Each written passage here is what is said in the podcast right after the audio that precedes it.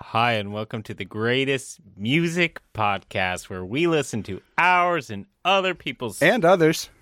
favorite songs, albums, discotheques, hooplas, parties, DJ remixes, 90s music, um, speakeasy artists, and whatever else we can find to find the greatest music in the world. My name is Andy, And I am Ian.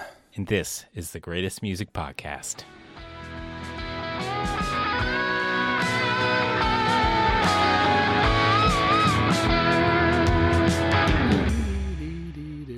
Ian, you picked the, the what we're talking about today.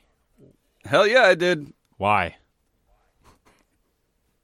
Because I think it's one of the greatest albums of all time. Spoiler alert.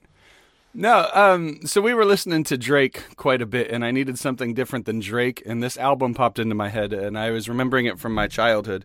And I kept thinking to myself, do I like this because it's nostalgic and I have a lot of memories, or do I actually like this? Like, is there actually something happening on this album that that sort of transcends that time and place? And so I began my quest, and I have listened to it since then, I think 46 times from beginning to end. And that includes the, the two quote unquote bonus hidden tracks at the end of the album. Well, I don't know if you can call them hidden tracks or Oh, bonus they're songs. hidden, baby. They don't got numbers. I mean, what more 90s thing do you need than 25 a minutes bonus of track? crap. It's not crap. You're crap. Anyway, what are we listening to today? We are listening to the self titled debut release album of the one and only band, Jars of Clay. Now you may be saying to yourself, who is Jars of Clay? And you'd be right to ask that question. Unless you were alive in the 90s and into Christian music, you wouldn't know who Jars of Clay are. Yeah, I don't think necessarily, but they did they did crack the billboard and they were on most mainstream radio stations. Um, With one song for a very short amount of time. Yes, but I think that's the beauty of it. And so that's where actually my journey with this album began when I started to to sort of unravel it and start to think about this.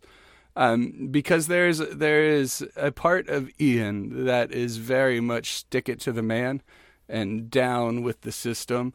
And Jars of Clay was the beginning of that. And I'm going to explain why because this is the grunge era. Like we're we're mid late '90s here. We're we're still in Nirvana. We're still in Black Hole Sun. We're still in everything that has to do with ripped jeans, oversized sweaters, long hair, and dejected face looks on album covers. and this comes along and it fits that perfectly. This album cover is all of that and a bag of potatoes, except when the music starts. Bag of chips. No, bag of potatoes. Because you got it. Because you got to be justice. different, huh? Yeah, I like potatoes. I'm not feeling well, so I get that one. I get potatoes. That's I am a potato. Have you seen that meme going around? Yep. I'm a potato. You know how I know about that meme going around? How's that? Because of you. You're welcome. If there's a meme and I know it, it's because Andy sent it to me. I try to stay out of that world. Andy throws me face first into the bog of eternal memes. That's only because my wife does, does it to me. So you're welcome. Yeah. No, this this album went platinum. It went gold in like the first week and then went platinum. So I mean, it didn't have just a Jesus thing going for it because another thing that that got young Christian Ian into this music in particular was that this was the first thing that actually dealt with faith. You know, it was a, a faith over over an I love you Jesus. All of the other Jesus records that I was handed to almost up until this point was very much Jesus is cool, Jesus is my homeboy. I love that dude.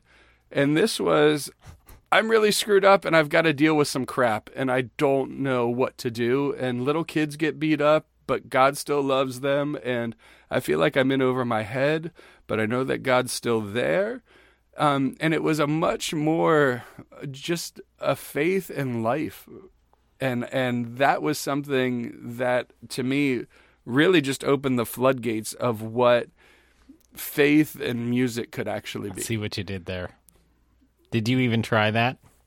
Not at all, but I love that I said it that way. Because the big, because the big song, I mean, pretty much my introduction was the song that did break the charts. It was called "Flood," and mm-hmm. before we even started, I was playing a song that I hastily wrote back in the day that had terrible lyrics, and then I just stole the chorus of "Flood" because you know, good artists copy, great artists steal as we've Yeah. determined already. So that's how I learned about them. And so I got to say, I put this album on, and I realized I knew more of this album than I thought I did. There was about I think a lot of people would. there was about four songs on here that I'm like, oh yeah, yeah, yeah, yeah, I know this song. Um, Liquid, Yeah, I think the first track. Um, oh, the one song that droned on and did the same thing over and over and over again. Oh wait, that was all of them. Uh, which one in particular am I talking about? oh, none of them. um, Are you deaf, man? Are you deaf? um, which? Uh, hold on, I got to pull up this out. Where's the album history? well, yeah. So let's start there, though. Let's start with "Flood" because that is actually the one song that went. I mean, that's the song that sort of catapulted this to go places. Um, it was written on a bright sunny day in the afternoon while these guys they all met at college together. Um, they met their senior year, and the other guy was a junior or something to that effect.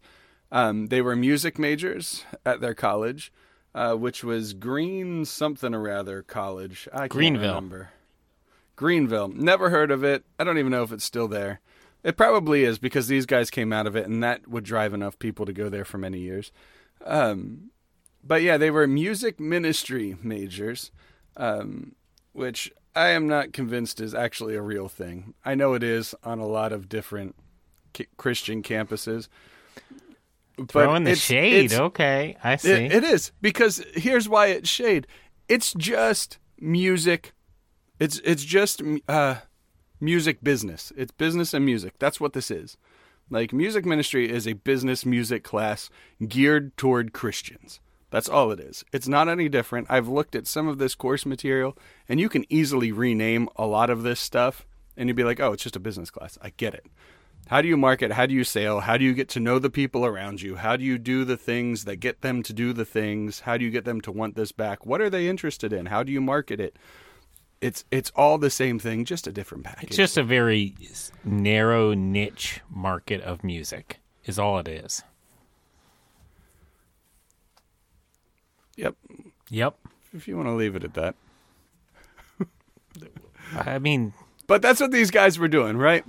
well, it is something. here's the it has been something that has been hijacked as a part of the life of who we are, and then it's been prophetized and turned into something completely different. Other than, not that all Christian radio is bad, but a lot of it has been bastardized. Yeah, it's like the same 20 people writing the same song over and over again. So I can see why you like them because they were they were a breakout. They were much different than everything else, and they were different as a whole um, to what the musical scene. They had more of this sort of coffee shop uh, vibe to them, um, which I think that's why you dig digged them because you were in a coffee shop, you were around that environment. That would have been something that would have appealed to you. Yeah. But they I also like I love and I hate the way that they play acoustic guitars. They play acoustic guitars like electric guitars. And especially on this recording, those acoustic guitars by and large are a rhythmic instrument. Um the Well, that's because they don't have a drummer and they don't have a bass but player. But they do. They No, do. they the don't. singer actually They Hold never on. had Just- a just particular listen. drummer or a, a bass player. Because Dan Hasselsteinstein, the guy that's doing the singing, he was a drummer. So he did the drumming, and they realized that they couldn't do it live. Um, even though they do, like if you if you check him out on YouTube, like he often plays the drums and sings at the same time. Um, but on this recording, that's what they did. They they made loops.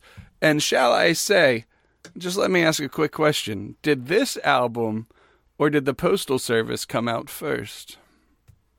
Well, this album would have come out much. Damn straight, this one did. But this this sounded like somebody got a looper program for Christmas and they just learned how to use it and they're like, let's some write some songs over top of this. Yes, yes, because that's what you do the first time you try something. You've got to take a crack at it. Sure. They were the first people to do it. I think if they hadn't done this, I'm not quite so sure the Postal Service would have been through there. Hmm. Postal Service being this- Ben Gibbard of Death Cab for Cutie, which we've already done a Death Cab for And his brother, yeah. a Death Cab for Cutie album, so which are clearly not in the Christian circles of things. So you're saying this No. has broken the boundaries and influenced stuff way outside of itself. I, I think so. I think this is this is the the which came first, the chicken or the egg thing, and um, I definitely think this this paved the way. I mean, it's it was a new technology on top of very old technology. Like when you listen to this album, the juxtaposition of things is quite immense. Like there there are really strange sixth and seventh harmonies in the vocals, and there are guitars that are compressed to hell and back just to make a rhythm section. There's a mandolin that has no compression whatsoever floating through things. There's three piece orchestras, there's six piece sets, there's just single cellos that flow through. There are quartets of violins that play over whistle. top of these songs. There are penny whistles. It's freaking amazing. Like this is the most crackpot put together set of sounds, but it, to me it works. And it doesn't only work, it kicks ass from beginning to end. I am convinced of this. Hmm. I am solely convinced. And here's the thing. They they did all of it by themselves. They only had production help on two songs. And that was because the producer reached out to them and said, "Hey, I want to redo these two songs for you." Interesting. They did all of it. They they were doing the orchestra with the producer. I'm, the producer that that did the final recording changed and overdubbed a few bits of their orchestral parts that they were putting together, but by and large, this was them. They weren't playing all of the instruments, but they were putting the parts together, and I think there's a lot to be said for that when you listen to this That album. was the question I was going to ask you. So, so they did they bring in players for all the string parts? yeah, Okay. yeah. So that's not them. That's not them playing, no, but that's them writing it. And see, I knew you're going to give me crap about this, so I started to think about the Beatles. Where the hell were the Beatles in all of their orchestra sections? But we don't ever talk about that. No, that was great. Did you hear the orchestra the Beatles had? Yeah, the Beatles had a freaking orchestra. These guys did it with their friends, and it's fucking wild. It, it It is so good. it's off, off normal. Yes, I will give you that. There was there was a the orchestration was probably my favorite part of this album. All the different bits, but it felt like I, I don't know. It's felt like they got the budget to hire string players, so they're like, "Let's do it, baby," and it doesn't seem to fit They what didn't the have a- rest. What the But re- they didn't have a budget. well, I, I don't know what it was, but it felt like it didn't necessarily gel for me. I mean, it was oh, good, Oh, but it, I don't know. I, I was back and forth on this. I don't dislike this album. Don't get me wrong here. It's just, um, it it was weird. There was some incohesiveness to it. Um, I've got a lot of technical issues with it, uh, which I'll save for later on. Um, but there was a lot of repetition, f- and it was just plain repetition. The endings of songs were not real super solid. That drum machine just drove me bonkers this whole ah. album because it was they basically just put the same beat on for every stinking song or No, they didn't. You were not listening. it was the same general they found a bank and they used 1 through 10 instead of 11 through 99 okay Ouch. No, no, I'm not okay with that. and it was the same um it, they were all the same sort of speed and feel um his vocals got I don't lost. think we were. Are you sure we're listening to the same Oh album? yeah, man. I listened to this not 46 times, but I probably have 12 to 15. And like I said, I was aware of this album before and I forgot how much I knew the album. I probably have 15 listens in because I was listening to it while I was painting. And you don't have really much to think about when you're painting. So I was listening to this music. And then I just listened to it back on a car ride uh, here. So, um, yeah, it, it, I'm not saying it's bad. It's just it felt incohesive to me. Oh, see, I and I think that's just 2021 Andy. And it could be. It certainly back. could be because I I would imagine at the time. But this is it's it's like the Michael Jackson thing. It might have been great at the time, but it didn't last. It didn't last for me. Oh, it's it definitely lasted. It is it has lasted. It is surpassed. Do you know where their first gig was? Do you know what the name of the place their first gig was? no. I'll give you two guesses. Uh, somebody's coffee shop It was it was a coffee shop. would be my But it guess because they feel like they're a coffee shop band, and the then they added on the the drum looper because they didn't have a drummer and they didn't want to do that, and then I think they were just being artsy with all the string pieces. I'm not saying that's bad. I'm just saying that's what I got from this. I'm I'm looking for a name. I'm not asking you to Joe's. Coffee Shop, No, come on. It's a name that would mean a lot to you. Starbucks. No, it would mean a lot to you. I that means nothing to me. I don't know. The under frickin' ground, man. Oh. Their first gig was at a place called the Underground. okay. Suck it. All right. Well, well just because That means a lot to you, doesn't great it? underground That- doesn't mean all undergrounds are amazing. And what Ian is under- referring to is in the 2000, late 2000s into the 2010s. Uh, Ian helped me run a music venue in Harrisburg, Pennsylvania, but we were dealing with heavy re- heavy metal and punk rock kids, and not coffee shop. So much different scenario. I don't know why you're trying to bring nostalgia and fight it for yourself. Thank you very much, sir. So what are you saying? They okay? So they did, I'm saying your head's cloudy and you're missing. and I think That's you are saying. the nostalgia monster. Just has you. Nope. you are sleeping together. That's all I gotta say. Dude. He's got your head So- all messed up No. this, So- this, it was disjointed. And now, subject matter, I'll give you it because it was wonderful to hear sort of doubt and wonder and and happiness all sort of converge in this weird awkward mess um, it was neat and i'm not saying it but and that does sort of fit all the music i get it but it's kind of incoherent and so may uh, uh, and this is not let me me coming share, to your let side Let me share a quote with you. this is not me Let coming to your side. I'm you. just saying it was. They took all these different things and mashed them together, which are things that should normally don't reside together, and I think they did sort of the same thing with the music aspect of it. I'm not necessarily saying it's great, but if it could have been intentional, and I think it's pretty good. But like I, think- said, I, I- I have so think many you're- technical issues with this album that I I think we might need to get there because you're sounding like a broken record. well, that's what I got. Good stories tell the truth of the human condition. That is the focus of their band. They want to tell good stories that tell the truth about the human condition. Okay. I know tons of bands that, That- would say the same thing. No, no, they wouldn't. They would not say it like that. They would not say it like that. Not at all. I've heard that I think they would say it. No, Tons you haven't times. either. No, you haven't.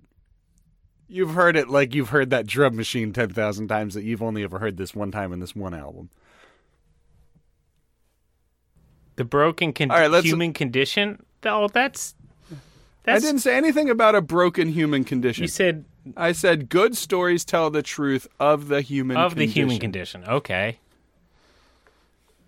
That's church lingo. No, it's not. I've heard it used as church lingo. Yeah, and they probably used it wrong. Okay, so explain to me why that's so amazing. Because it's the truth. And it's not sales pitchy. Okay. Yeah. That's all. That's all you That's got. all you need. You were bringing this That's hot all you need. and then you just told me two things. Okay. because it's the truth. It's the truth, and I feel like their music. And and I went through and I've listened to. They have a plethora of albums by now. Some are great, some are terrible, some are okay, but they're all that. They are all, all lyrically, musically. It doesn't stray from that. Stories about the truth of the human condition, In Christmas and it's fantastic. Well, I mean, yeah, that's true too. Well, yeah, absolutely. That's But here's the other thing. than this album, their Christmas work is pretty much the only way I'm familiar with them. But we were only listening to this album, so I didn't dive into any other albums. Uh, I did. I, I've been on a big kick. So here's the thing. So let, well, let's get into it. Why why specifically does the drum machine bother you, other than it's repetitive? Yeah, it there was no diverseness in what the style that From song to song, Yeah. or from? yeah. So you think every song sounded the same? Uh, they were very very similar in how they used that drum machine. Um just okay. So not in the rest of the instrumentation, or in the rest of the song structure, or in the rest of the lyric structure, or melody, or counterpart, or balance, or presence. I don't need. It's a drum machine and acoustic guitar. Well, yeah, It's yeah, terrible. it It's the was. It thing. felt like the songs were so good otherwise, with all the different instrumentation and the varying. It sounds like the drum machine was an afterthought that was just added on there.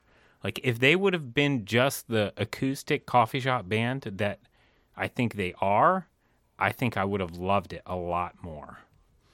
Then when they did actually use drums, they were are, are we rating technical can we go this is me talking technical here the Okay, we'll, we'll just jump right into so it. when they were using drums the low end the kick drum was basically non-existent the bass was non-existent in this album as a whole this was so top oh, end. it was other than a boom in um uh was it love song for a some for a savior? Is that one? There was like a boom that kind of was like poof. um but yeah the drum sounds like in flood terrible. They were just mixed improperly. It wasn't good. It didn't fit the song well.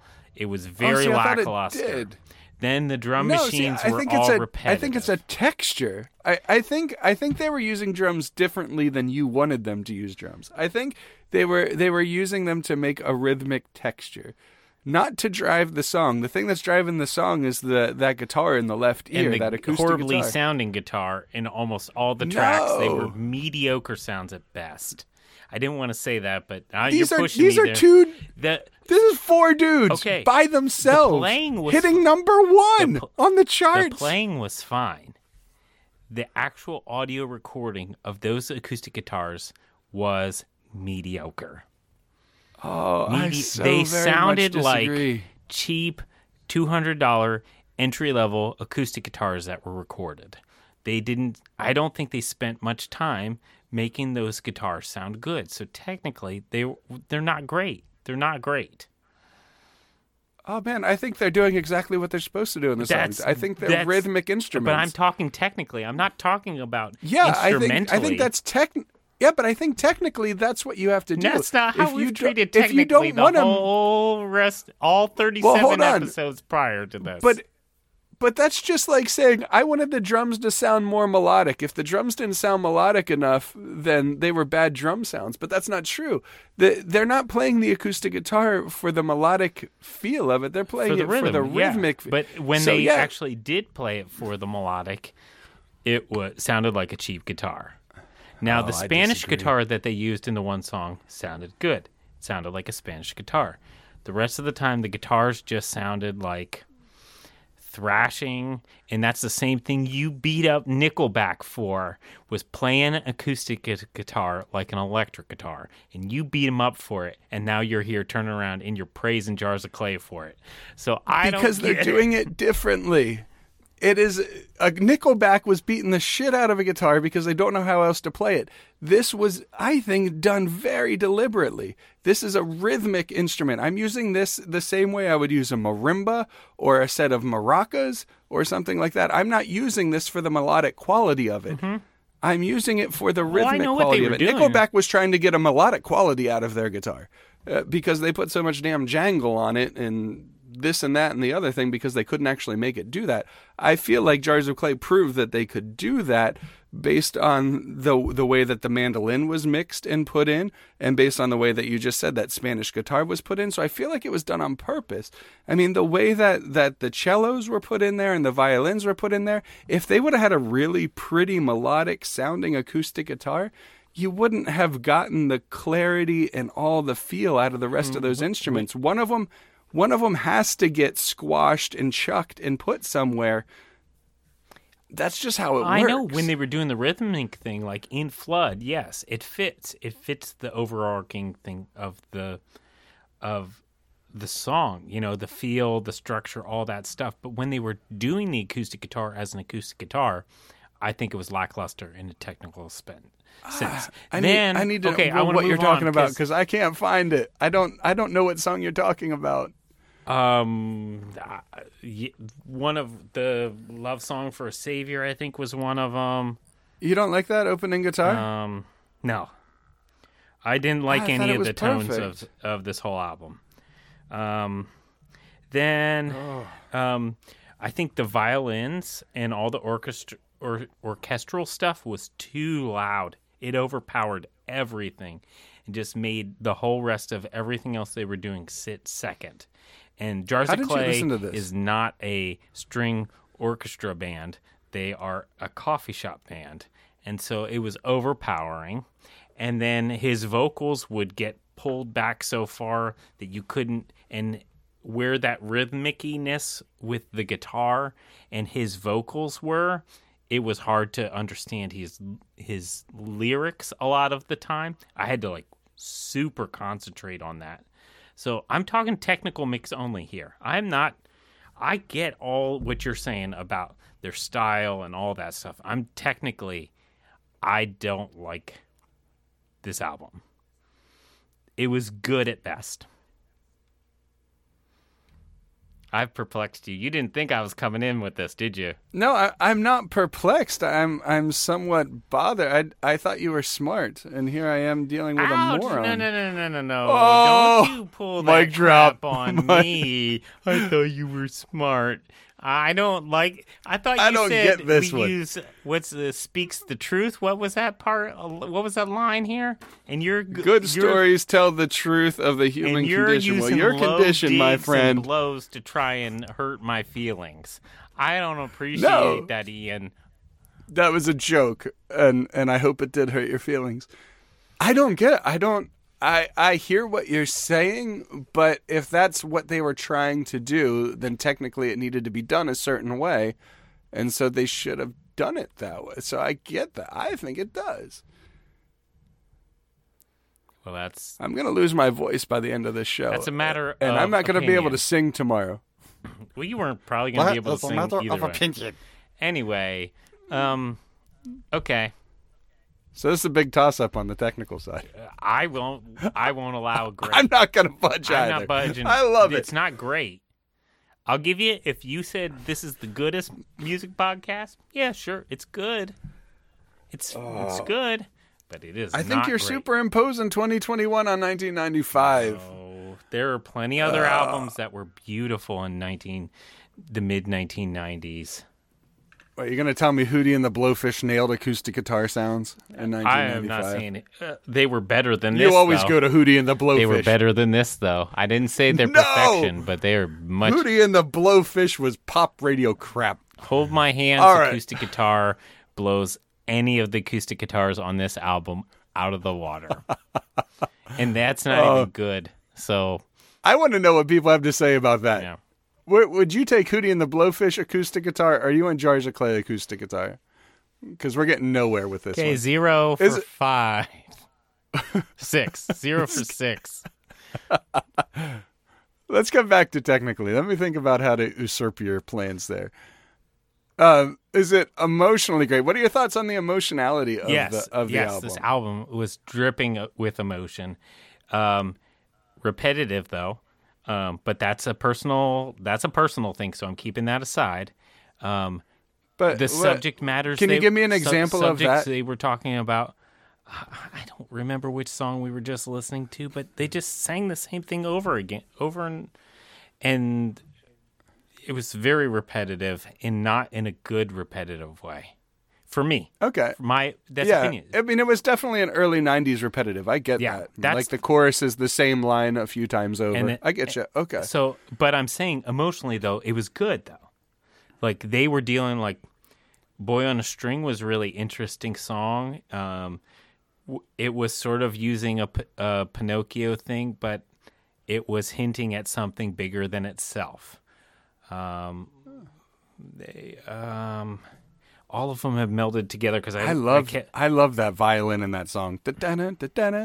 Um, Worlds Apart, And how screechy they Blind. let it go. Yeah, those those ones were all very much like, yeah. When you think about what they're singing about, this stuff is, this stuff is deep. Like they they were bringing some thought behind these lyrics. I think they could have expressed it a little better and not be so re- repetitious, but it was also a time frame. It was a style of the mid 90s.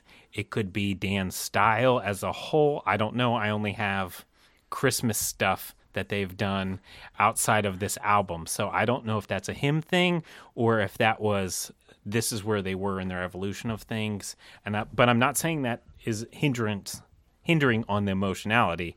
I'm that's one of those pieces where this is locked in a time frame thing and it's like the Michael Jackson thing. hate to repeat myself, but that's that's where I'm falling. I hate to repeat myself about them repeating themselves. I love it. So, so are we giving them emotionality? Yeah, yeah. I, I would. Right, I so- would be happy. so to we agree on that because one. I think inside the Christian uh, world too. Yeah, they're doing a thing only other a handful of other bands have dared to do. No. Okay. All right. What do you think about the packaging? That throws me because I know, right?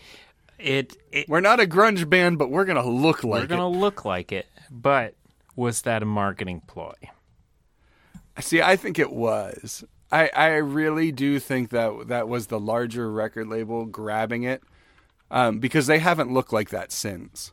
Like it is just that album that looks like that. Um, I mean, All it's of very them- '90s. It is. It's very 90s. And I've thought about this a lot because they are very artsy about a lot of things. Like their album covers are all very artsy. And so this the only thing I could think of was grunge was the big thing. They are doing grunge like acoustic guitar like like they're playing the acoustic guitar like a grunge guitar in a way. And so I thought maybe that was part of it. They also probably wanted to look cool. Like they're paying for most of this themselves and doing it themselves. Um, so we want to look like the coolest version of us we can. Um, because afterward, like they all just got short haircuts, and none of them look like musicians after this album. Like that's the only time they actually look like dejected rock and roll musicians. Um, but it doesn't give me any sort like I don't see that cover and think, man, I'm about to hear some really great acoustic guitar and fiddle playing. Yeah, some violin orchestra stuff, and well, I mean, I do get sort of thematically some of the stuff. I Mm-hmm. could see that from it, but the sound, no. Yeah, yeah. So it's in a Yeah, mixed don't wanna- emotion, a mixed bag here.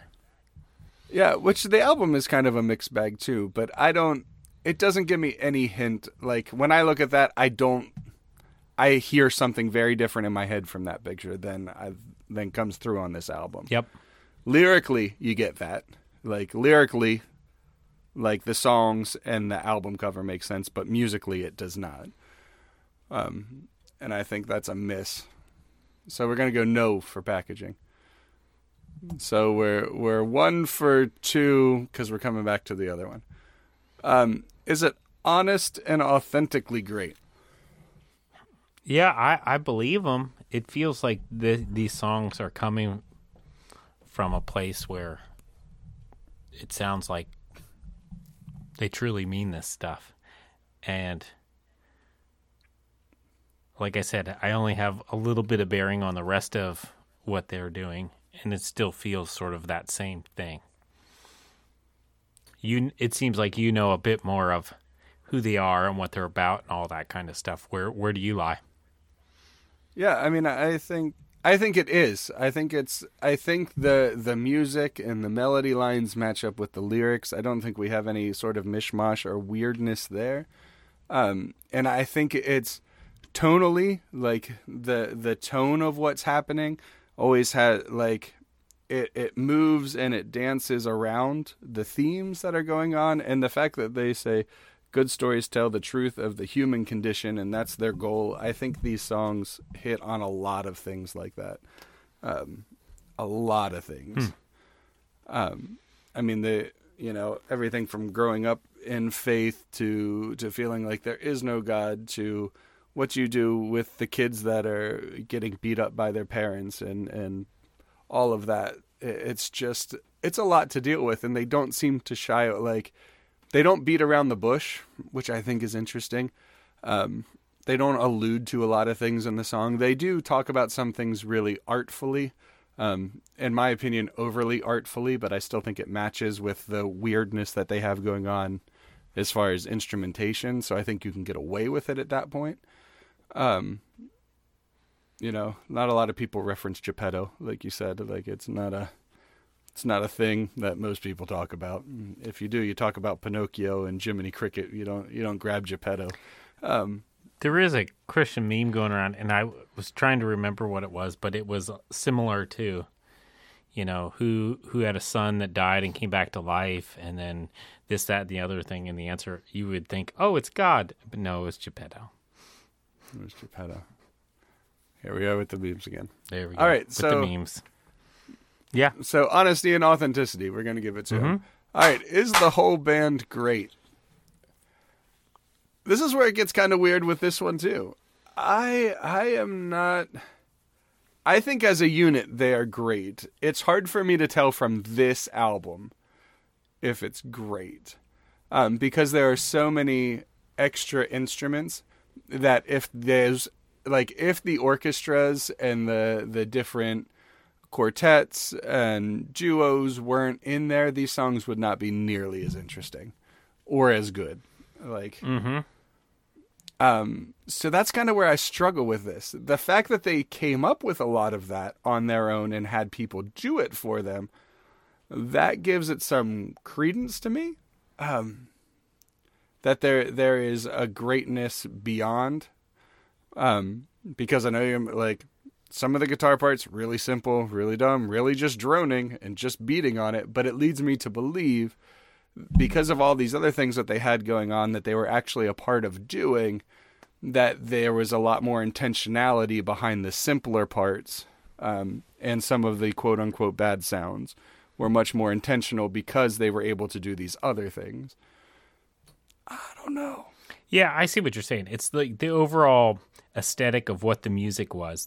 They were understanding their part. Or like, we just have to be going ham on this guitar and being super jangly right now because that's what serves the song and not necessarily trying to make this guitar sound good. We need it just to be chicka chicka chicka chicka chicka chicka chicka so it keeps the rhythm Yeah. for the song. I see that.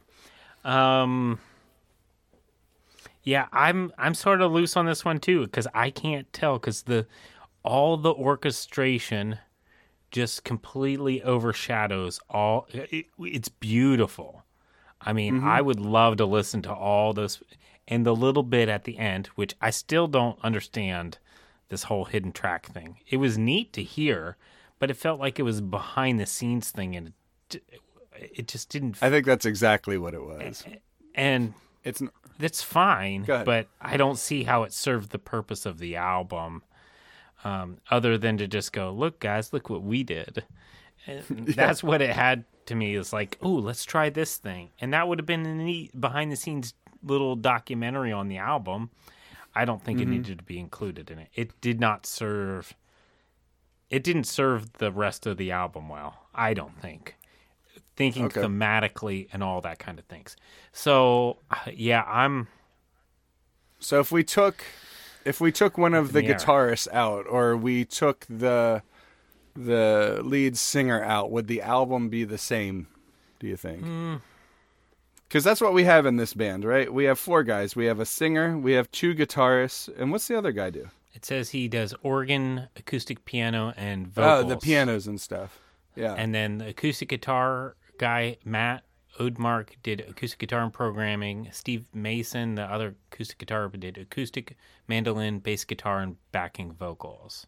So I think they do have a thing going on with their vocals too, sort of a a weird '90s grunge Crosby, Stills, and Nash vocal thing, where it's like it's so distinct that you hear it and you're like, It is. You're like, mm, that's uh, that's that one guy. Those those guys. Like you can hear a Crosby, Stills, Nash song. It doesn't matter what style they're doing it in, what genre. You know when those three what voices subject hit. matter it is. You hear those three part harmonies and you're just like, oh, yep, that's them. And they do. They do have a very unique bit there. Um, so it does feel like they are like this cohesive unit. If I'm being honest, I'm like three quarters on this. There's three, like three out of four parts of Ian that are like, yeah, the whole band's great, and there's that other quarter. It's like, I don't know. I think I think there are some moving parts there that might be able to come out, but I, I don't know if I'm splitting hairs at that yeah, point. no, I I see what you're saying. I, I'm I can be right there with you. I just I don't see anything in this album that is making me go, man, this band playing together is musically they're all just great musicians or whatever. And I don't think he has that much of a unique vocal style that it makes me go, man, this wouldn't be like St. Paul and the Broken Bones. You can't do St. Paul and the Broken Bones without St. Paul, without Paul, right? Yeah, well, that's why they're St. Paul and the Broken Bones. Sure. We can get rid of a couple of those bones. This one, I mean, his voice is sort of what Jars of Clay is, but at the same time, I think some other people could sing these melodies just, just as fine. Yeah, you want to hear some other people giving a crack at it. I hear you. All right, so we're two out of the five so far that we've been through. Two out of the four. Emotionally But- and authenticity, yeah, Okay. two out of five. Am I changed? I know you are. Hell yeah. You have any other Th- thoughts this actually made. Well, yeah. I mean, this this really kind of got me going in the direction that I wanted to do music in life. I just like it. There, there's something about the the. You can do these songs with one guitar, or you can do these songs with the whole band, and that was the first big thing I picked up on this. You don't need all of this to do these songs. Um, but when you have all of it, you can do more with it. And there was a lot of music in my head at that time um, that I was listening to that couldn't be done that way. Like it had to be a band. It had to be this. It had to be that sound, or this song didn't work. You know. And this was one of those like, no, you could have this part or that part, or two of these, or three of these, or just that, and it would be fine. Like, it would tell the same story, and that became really important to me. Like, thirteen-year-old Ian, it was a defining moment for him. Yeah, I can see why you would like this. At least 2021 Ian, or maybe even 10, five years ago Ian, as well, is this music isn't just it's a it's a piece of art that you're trying to make to present to people to tell to tell the story of of condition and like I, I see why this is just straight up your alley. A little bit obscure, a little artsy sometimes, just because we can. Um, and but then at the core, it's like this is this truth ball that we're trying to package to present to people. I I see why. I see why it's your jam. That makes my heart so big. I feel so good. Good, good. I'm glad you weren't going to take. I'm, I was like, he could take this as a negative, but um, So it hasn't changed you at all. This is just something that's gonna. I, I knew a lot of the Come and songs, and, I did incorporate that one in my thing. But to be quite honest, I forgot about this album until you remember you mentioned it. See, I forgot about it for a long time too, until it popped into my head the other day. But this is like this album does that, Jimmy. Like I forget about it for a while, and then it's like, oh, I forgot about that album. Oh, and then I listen to it on repeat for a long time. It's like everything in transit by Jack's Mannequin. It has that same effect. So This is one of the like I remember some of the songs. They get in my head because of the repetition. Um, I knew the time frame of why when the things were at. That was sort of for at the beginning of my sort of faith and everything mid mid late 90s i can hear their influence on a bunch of other bands. Um, yeah, i'm trying to remember what the name of that band i was thinking about them the other day. Uh, they were a band that played at a couple youth conferences. And you know they had a C- cd just so they could sell them at the merch booth. And they had some song about a frog. Eh, but it was totally a, like a jars of clay influenced they were three people. It was a guy a girl and another guy. He played the djembe. She sang. He played guitar. I think she might have picked on the mandolin a little bit. It was totally you could tell they grabbed from this. Um mm-hmm. i don't mind uh, like it's okay to listen to for nostalgia but on a big and i see their industry change like the influence they had. They did mm-hmm. really change things but me personally mm, i'm gonna have to go with a no on this gotcha. um, but like i said it was like those other things we've talked about where it hit for that moment and it did a thing and the ripples have happened. yeah and the But the album itself hasn't continued to drive down the road. yeah. Okay. Um, I saw them with uh, Sara Groves, Leeland, and was it Sixpence None the Richer? I think Sounds about right. Yeah. Sounds like that would fit in that group. I went well. for Leeland because I was big into Leeland when they first were out. I was gonna say Leeland's like the only one I actually feel like you would have been like, yeah, I want to hear that. Yeah, that's why I went, and I also had free tickets, so that wasn't too bad That makes it good. either. But um, did you know? Have you ever heard the "Smells Like Teen Spirit" Rudolph the Red-Nosed Reindeer song? I've never heard it, but I know that's one of the first things that they played at the Underground. Yeah, I have not heard it either. I just read about that just a few moments ago. I'm gonna have to search that one out. Yeah. Hmm. Are you gonna try and go back and fight for technically again, or do we still have to come No, back? because they're not going to be great no matter what. I think we let we let the rest of the world weigh in on that one. What do they think about the technical aspects of it? Perfect. I like it. so it's up to you guys. Let us know on Facebook or on Instagram. How would you rate this album? Uh, are you with Ian and say this is a technical masterpiece because they did exactly what they were doing to present this message of the human condition? Or are you going to join uh, the right side, Team Andy, and say uh, it's a technical uh, flub, good at best? Good at best. I will say they I think they are a fan of the mistake and the natural.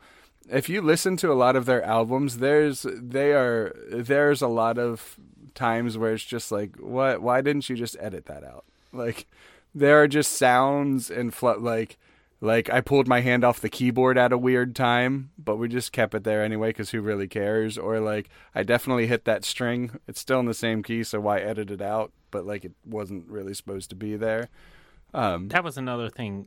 A couple of the like intro, outro, weird sound effect things did like kids laughing or them laughing, going two, three, four, like that. I don't know. It didn't. I like that stuff. I know you like that stuff, and I think done in the right way, it's great. But uh, it didn't Yeah. get me on this one. No.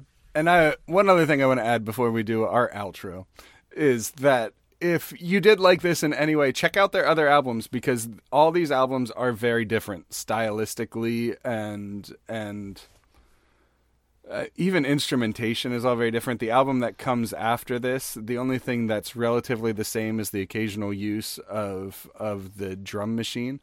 Um, but there's a lot of really weird guitar sounds, like electric guitar sounds, um, really old school guitar sounds, which I think are pretty neat. The album that is after that, the the first song is done like a bunch of drunk guys singing in a bar with just a mandolin and an accordion um, and it proceeds on that way throughout. It's they they one thing that they do talk a lot about too is they they try to do a concept album like conceptually from a music point of view like we want to make this type of sound on this album um, and so i appreciate that about them as well because there's they did an album a little while back called all the good monsters um, and it is this over compressed weird as hell sound. Like it's like they compressed all the sound and then they put all the sound like in a track and then they compress that track again.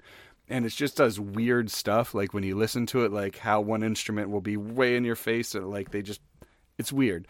So, um yeah, I think there's a lot to check out there outside of this album. Hmm. And then you have just other albums that are just like acoustic rock albums that are there too. It, it's pretty interesting. Very yeah. interesting. All right. So go to the Facebook. Go to the Facebook. Go to Instagram. Tell us what you think about this album, about Jars of Clay. If you if you know any of the other stuff, go to your podcasting app and rate us there. That would be wonderful. And next week we are listening to the band AJR, their album called The Click I think it's from 2017, so a couple years old. I knew a couple tracks off of this. Their one, a piece of one of their songs is like number two in meme and Instagram real TikTok world right now, or at least it was uh, a week and a half ago when I suggested this. It is crazy how Instagram and TikTok are changing music. Yeah, Maybe that could be a part of the conversation next week because they're up for. I think they're up for um a big award. I forget what it was eh, for two categories, but we can talk about that next week. Hmm. So AJR, the Click is the album. Go check that out, and we'll be back here next week. We'll be back here next week. We'll see you in the future. We'll see you in the future. Love you, buddy. Love you too.